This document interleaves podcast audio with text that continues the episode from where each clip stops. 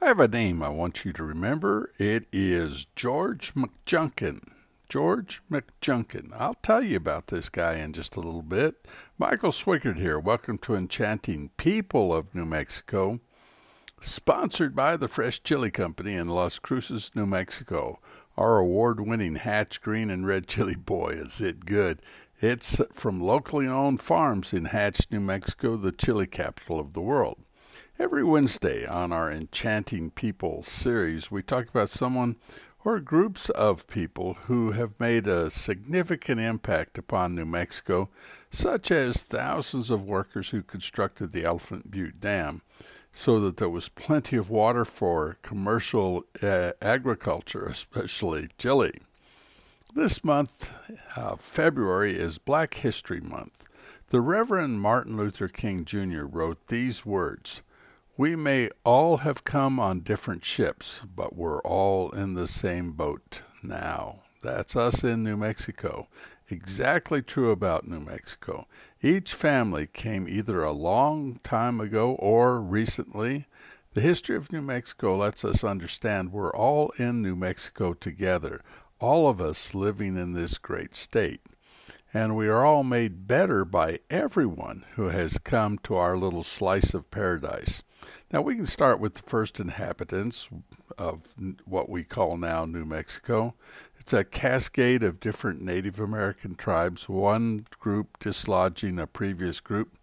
Then the first Europeans came to southern New Mexico in 1535 we here in the 21st century, 489 years later, can still see what those first travelers saw because one of the surviving four men from a shipwreck in 1528 wrote an account of the journey, and that book is still available after 480 years. It is, and I'm changing the title into English since it was written in Spanish. It was The Story of Alvar Nunez Cabeza de Vaca. and a pa- party of four men, there were three Spaniards and one American, uh, African American, our term in Black History Month. So one black uh, member of the party. That man was known as Estevan. He was uh, of Moroccan ancestry. He had been enslaved by the Portuguese in 1522 and then was moved over uh, to the Spanish explorers in Florida. The exploration failed, and uh, the hundred and some odd of them, all that was left of the party was four people, as I just said, one of whom was Stephen. They managed to travel on foot. Think of this from the Galveston, Texas area, it wasn't Galveston then, to southern New Mexico through Las Cruces and then out to Tucson and down to Mexico City, some 2,400 miles. And again, this guy, Cabeza de Vaca, made a a record or he wrote a diary about this and not much else is known other than they made it to Mexico City safely.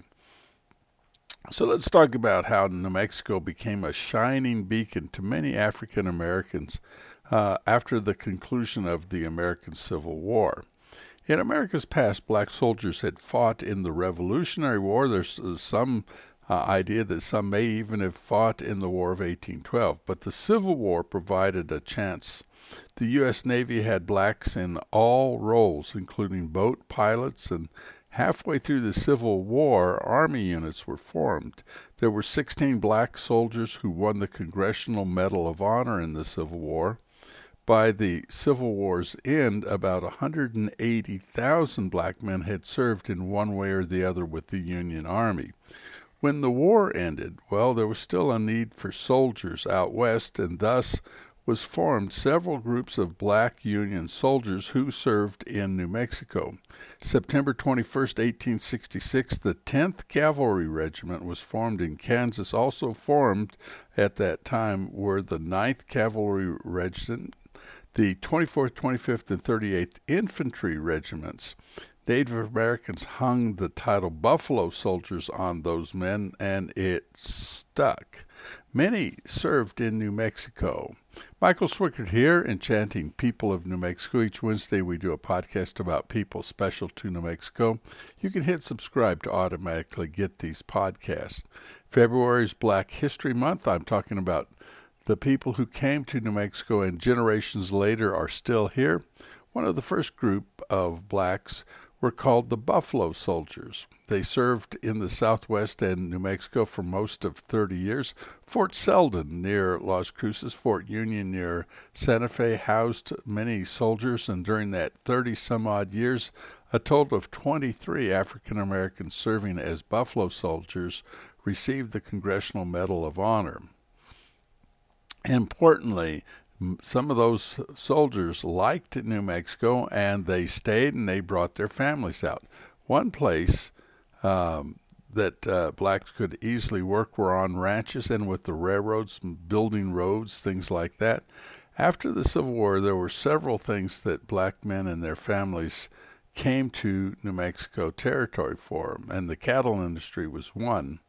At one time, one cowboy in five uh, here in New Mexico was uh, African American.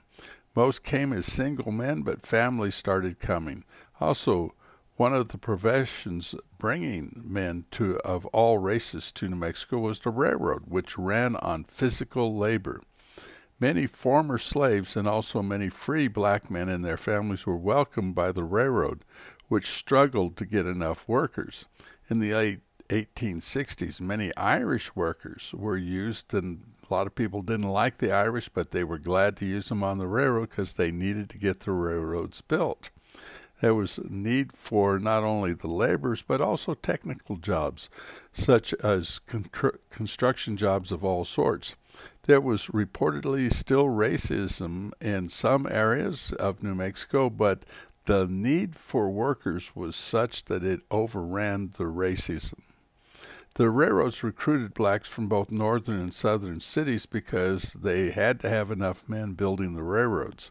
When it came to staying in New Mexico and working on ranches or in towns which had the need for many workers in construction and other jobs, uh, such as blacksmithing and working on wells, fence lines, all that stuff, well, and I, I was talking about a guy named George McJunkin. McJunkin. That really was his name. He was an African American cowboy who was an amateur archaeologist and historian, and he made a an interesting change in New Mexico.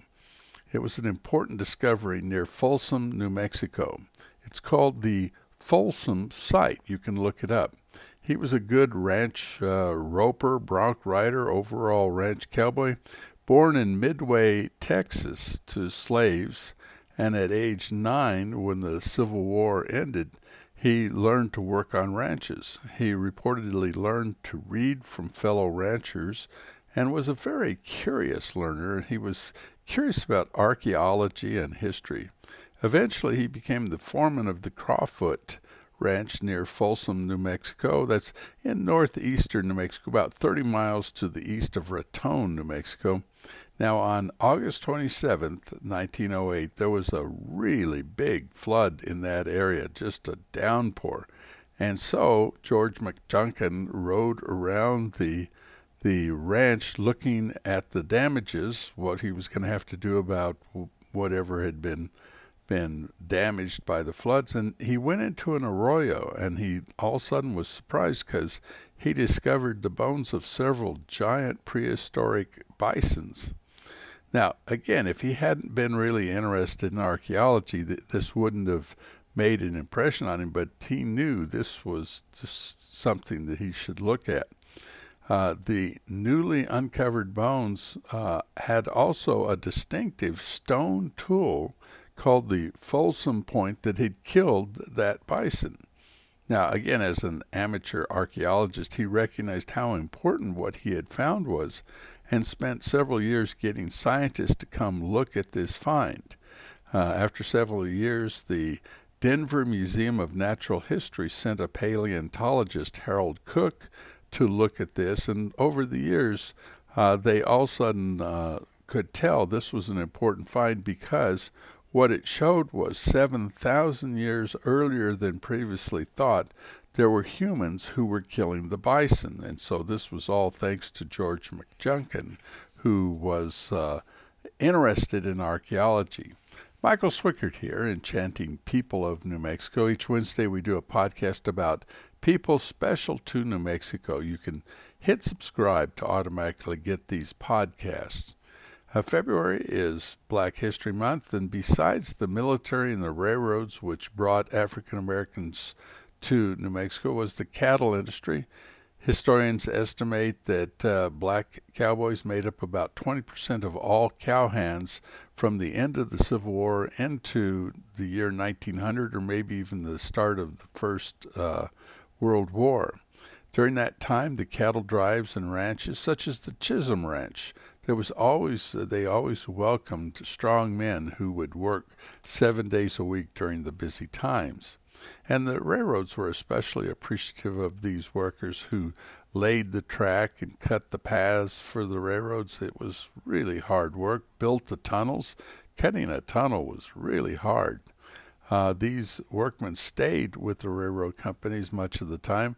Some decided to settle in New Mexico, and in the 1920s, George Pullman pioneered the luxurious sleeping cars, the Pullman cars, and the job of porter was mostly covered by African Americans who likewise grew to love New Mexico and brought their families here. There were several communities in southern New Mexico which focused on black Americans, and when the military was desegregated by uh, Harry Truman, and after some hard work by politicians in New Mexico, the schools were desegregated.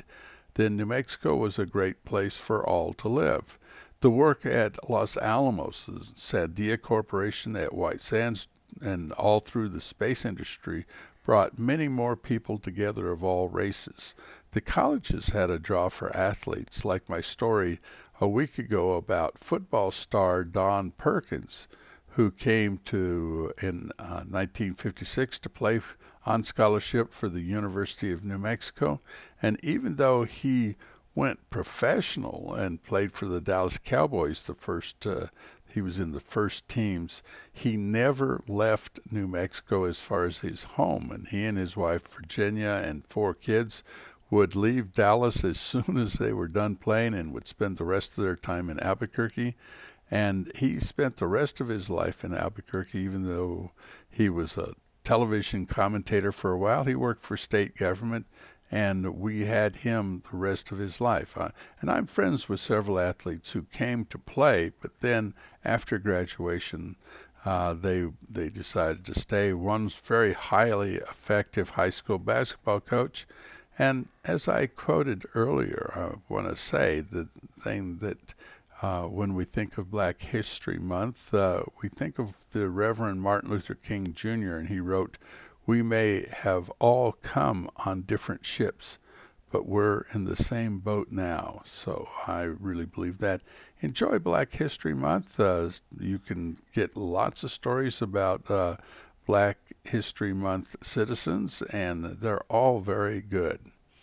Now, there's a problem with commercial chili pepper crops that are grown somewhere else that's grown outside of New Mexico and then these growers, to be able to sell them, will claim that these chili peppers are New Mexico chili peppers, even though they're not grown in our state. Well, it's not true. Yes, they were researched here, but no, they're not New Mexico chilies. Uh, me and other people around here, we can taste the difference, and we prefer that New Mexico taste in our chili. When offered chili peppers from other places, just say no to that. And just so you know, there is a New Mexico certified chili with a trademark on that certification. That way you know you're getting the real thing, New Mexico chili. Check it out at the local grocery store or the restaurant.